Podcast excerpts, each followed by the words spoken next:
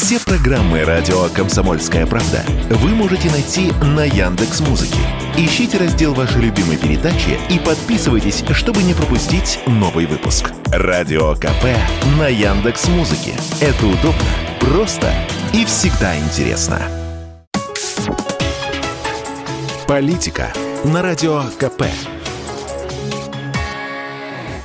Владимир Варсобин для радио «Комсомольская правда». В России все меньше людей, пустеет страна. Это мое главное наблюдение в скитаниях по родине.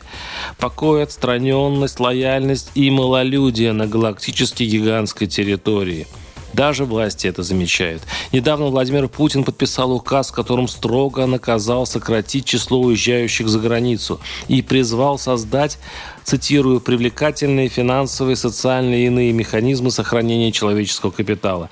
Потому что беда, кадровый кризис. В апреле 35% производителей сообщили о дефиците необходимых специалистов. Таким образом, кадровый голод побил очередной рекорд, оказавшись самым сильным с 1996 года.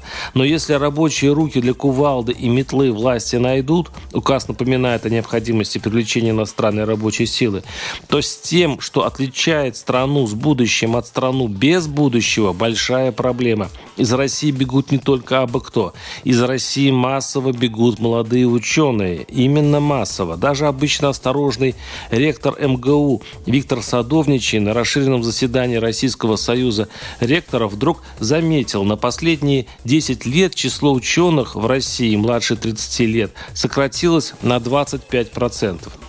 Это только начало плохой новости. Посчитаем. По данным ректора МГУ с 2010 по 2019 годы молодых ученых стало на 18 тысяч меньше. Но по сравнению с яростным заявлением вице-президента Российской Академии Наук Валентина Пармона цифры садовничьего мелочь.